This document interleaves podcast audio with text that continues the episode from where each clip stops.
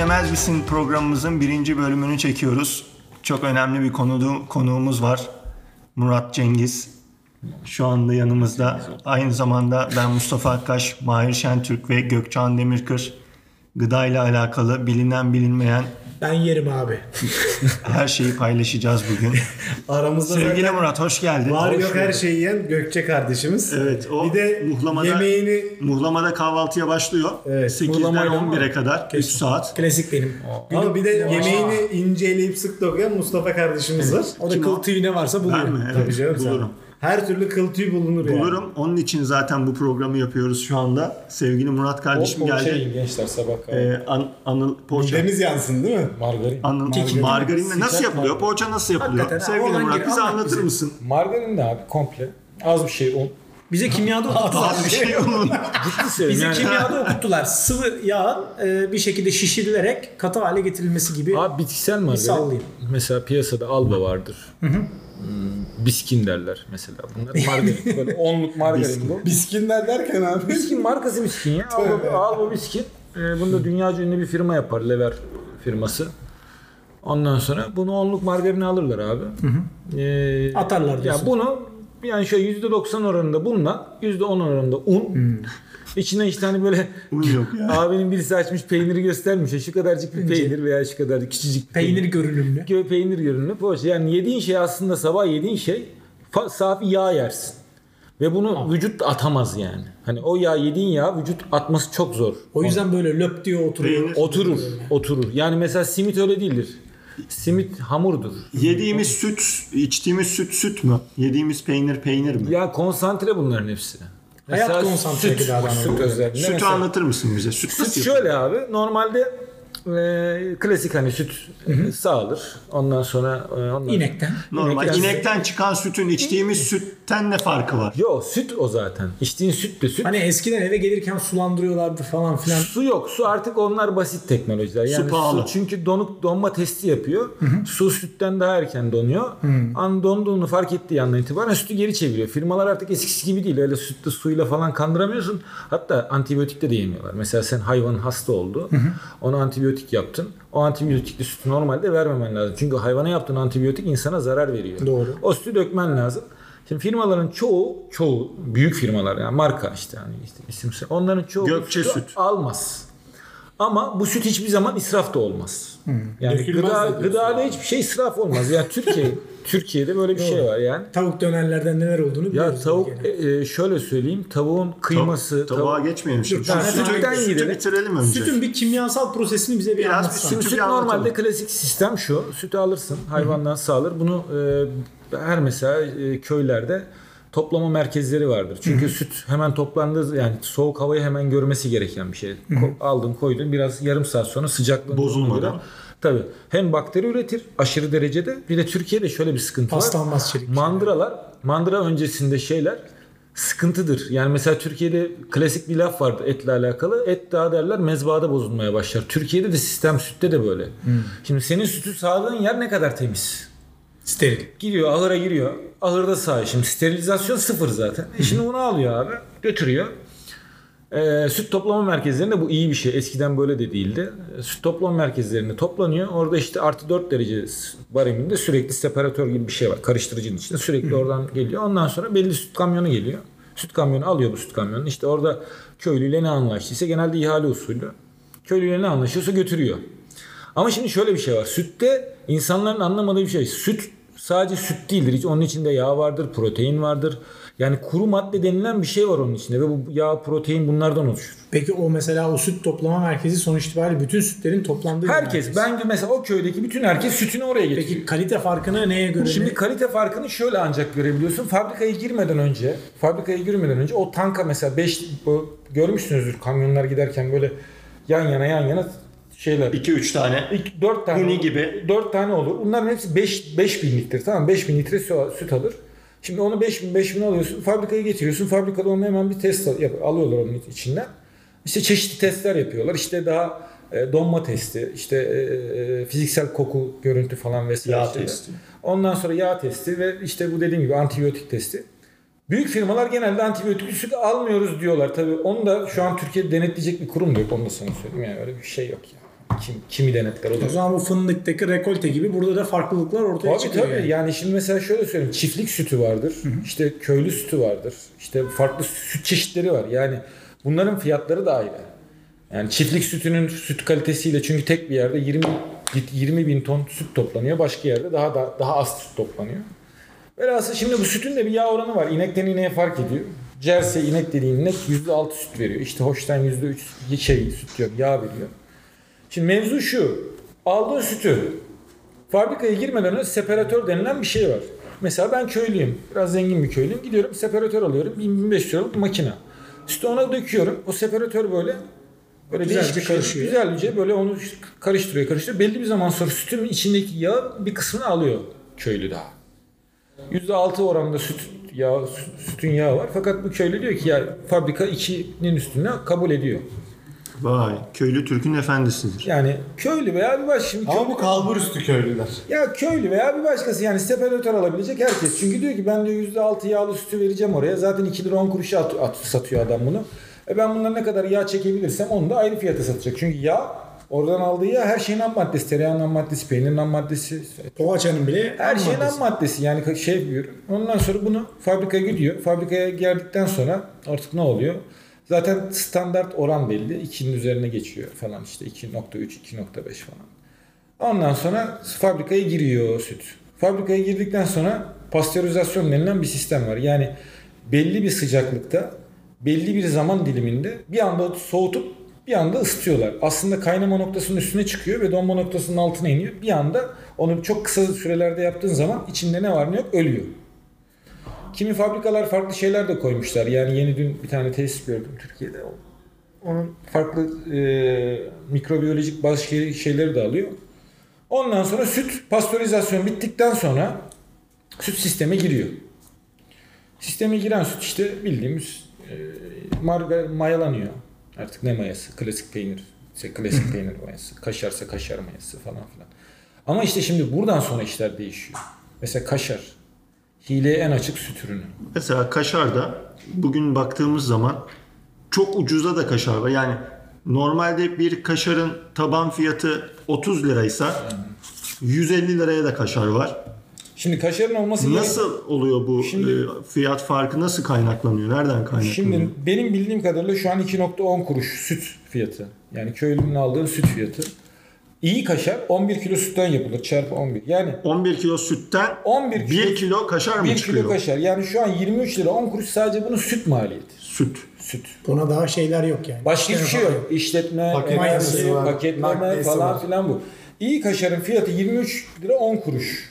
23 lira 10 kuruş. Kuruş sütün fiyatı. Maliyet. Süt Sütün maliyeti. maliyeti. Ha, sütün maliyeti. Şimdi bunun içine e, e, içine diyorum Yüzdesel olarak ne kadar? Yani hani şey kaşarın içerisindeki süt oranı yüzdesel olarak ne kadardır? 60 mıdır? 70 Yok yüzde yüzdür. Yüzde Şimdi yüz mü? kaşar dediğimiz şey kuru, kuru haşlama, sulu haşlama yapılır. Kaşar belli bir sıcaklığa getirilir. Mesela eski kaşar da böyle belli bir sıcaklığa getirilir bu. Haşlanır aslında tamam mı? 70 derece civarında bir su şeyin içinde haşlarsın. Teleme denilen peynir teleme olur uzun hikaye. Teleme ondan o telemeyi kaşar haşlarlar. Ondan sonra yoğururlar. Böyle kaşar nasıl diyeyim ben size hamur gibi olur. Onu hamur gibi yaparsın. O belli bir zaman sonra böyle e, eğer işte eski kaşar yapacaksan daha uzun süre bekletirsin. Taze kaşar yapacaksan falan filan 2 gün, 3 gün, 5 gün neyse bekletirsin. Şimdi kaşar bu hamur gibi olan tarafta olduğu zaman da orijinal sütten de yapabilirsin. Arada o telemenin içine iade mal katarsın. Kaşarın içine başka kaşar atıyor yani. Kaşar değil, peynir olarak her şey katabilirsin. Herhangi bir Eski mallar şey Mesela o gün elinde tulum peyniri fazladır. iade gelmiştir. Tulum peynirini kat. Beyaz peyniri kat. Çünkü şöyle söyleyeyim oranı sadece değişir. Ne kadar teleme katacağım. Mesela saf kaşar telemesi katarsın yüzde yirmi. Yüzde yüzde altmışta şey yüzde seksende atıyorum eee, tulum peyniri katarsın. Ondan sonra o bir güzel erir. Ondan sonra sistem içerisinde tulum böyle tuzlu bir kaşar yersin sen. Ha Türkiye'de şöyle bir şeye izin verdiler. Tost peynir dediğin şeyin çoğu bu artık. Yani iade peynirin girdiği mal tost peyniri. Artık dedi ki devlet tost peynirini aynı satacaksınız. Kaşar peynirini aynı satacaksınız. Kaşar peyniri dediğin sırf 11 kilo olacak. süt, sütten bu bu bu bu bu standartlarda sulu haşlama dediğim haşlamayla olacak.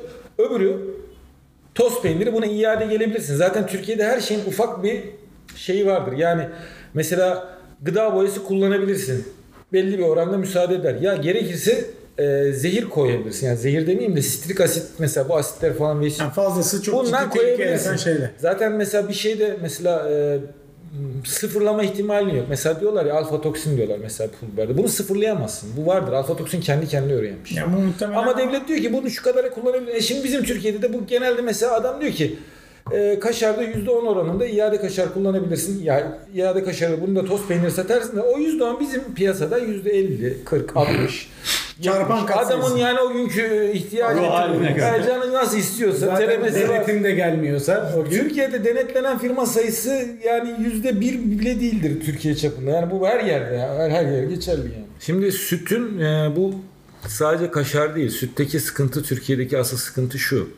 Yani hiçbir yerimizde hiçbir alanımızda denetim yok. Yani bu mesela krem peynirler vardır tamam mı? Eritme peyniri. Eritme peynir dediğimiz peynirler vardır mesela. o herhalde %100 geri dönüşüm. Tabii tabii. O yüzde yüzdür. Yani onun için her şey, zaten bir Aa, şeyin böyle gelmiş gitmiş yani. kalmışsa Bir şey direkt onu eriterek kullanılıyor. Tabii. Normalde peynir sıvıya yakın bir halde olmaz değil mi? Katı olması. normalde şöyle abi. Peynir, Ne kadar katı olursa hani sıvı olanları yemeyin. Muhakkak içinde işte eriten bir madde vardır, asit vardır gibi Ya normalde söyleniyor. sütün, peynirin teknolojisi şudur. Çok klasik suyu uçurursun. Yani suyu uçurursun. Peynirin oluşumu budur.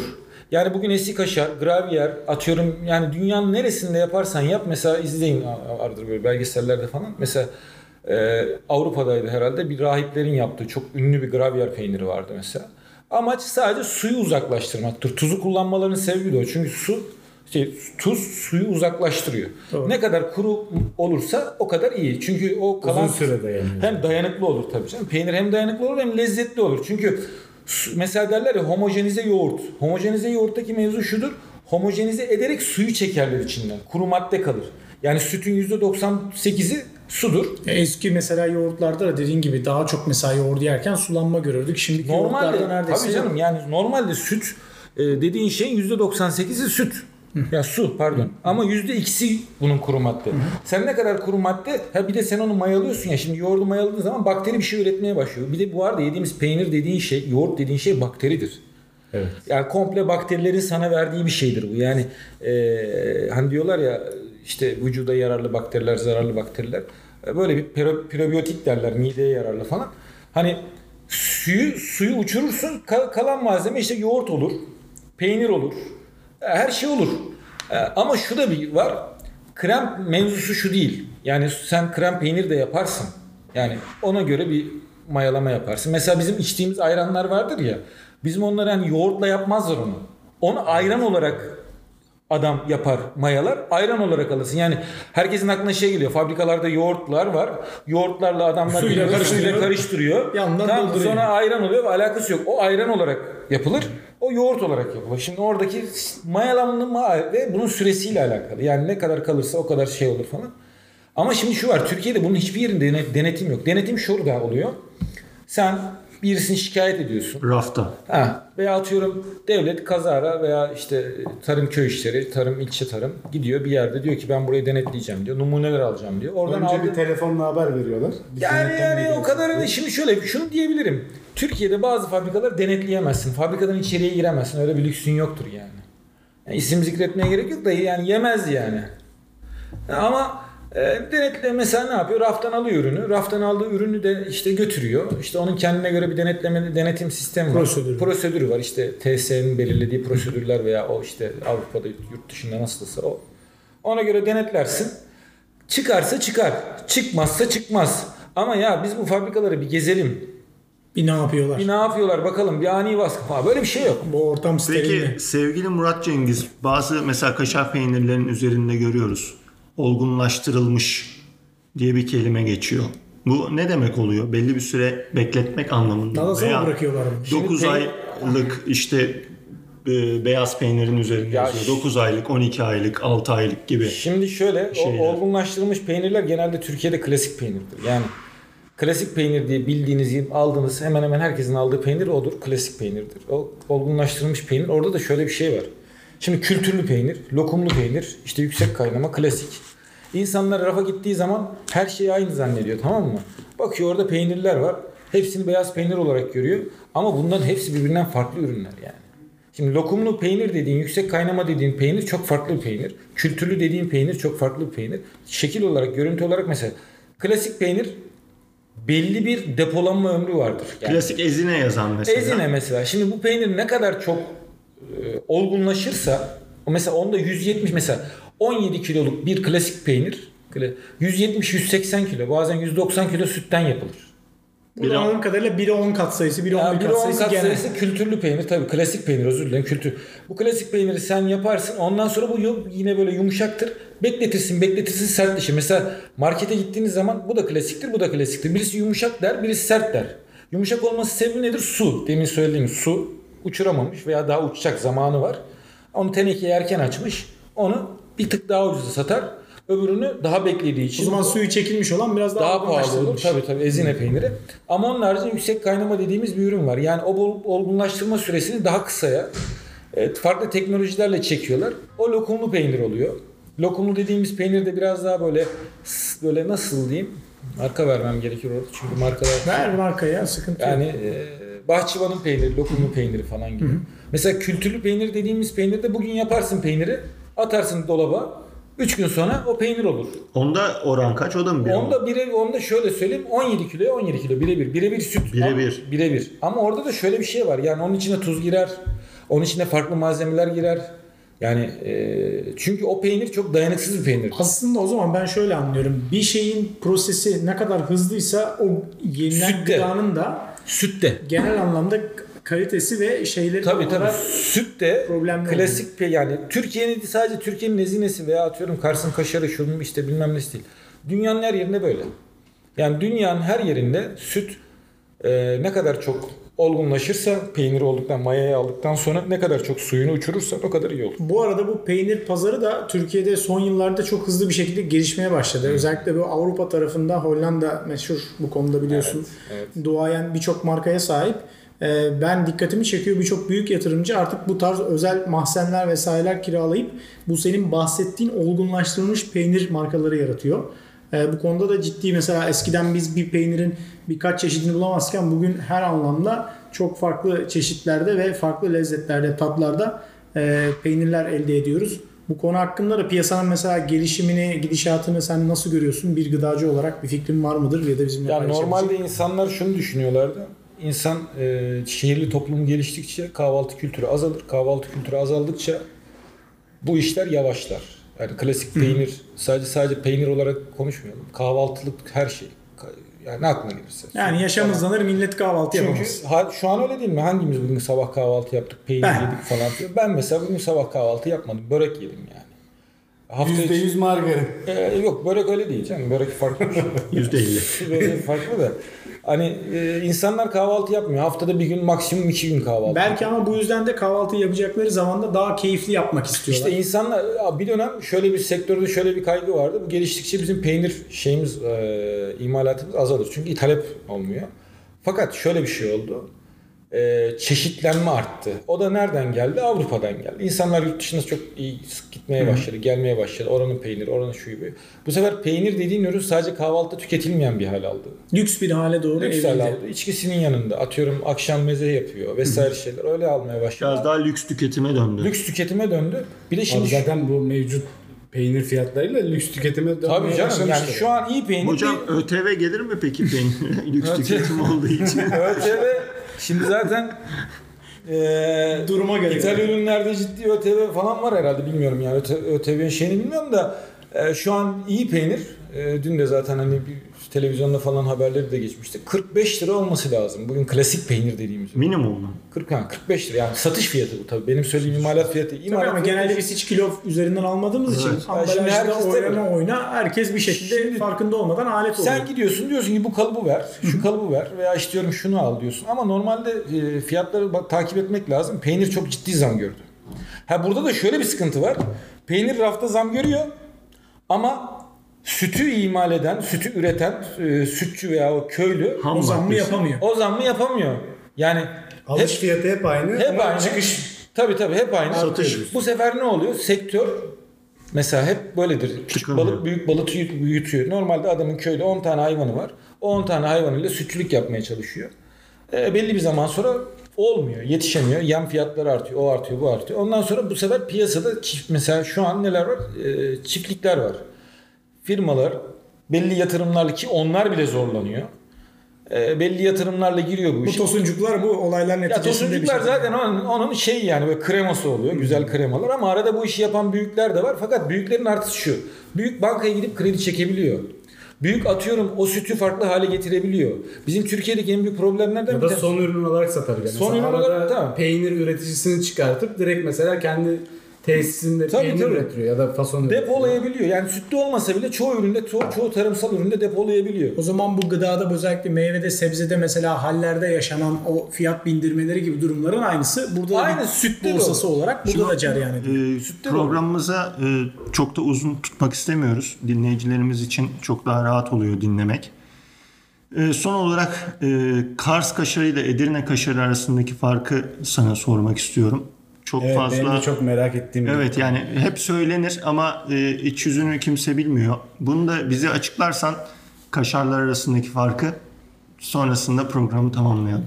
Bu konu bence tek başına bir konu olur ama En iyi eski kaşar hangisi abi? Şimdi proses farkı e, çok detayını bilmiyorum açık söyleyeyim onun çok detayını bilmiyorum ama Kars kaşarıyla e, Edirne e, Trakya kaşarının arasındaki fark e, tamamıyla bu süreç yani e, bekleme alanları, bekleme zamanları, bekleme zaman dilimleri, e, kullanılan süt.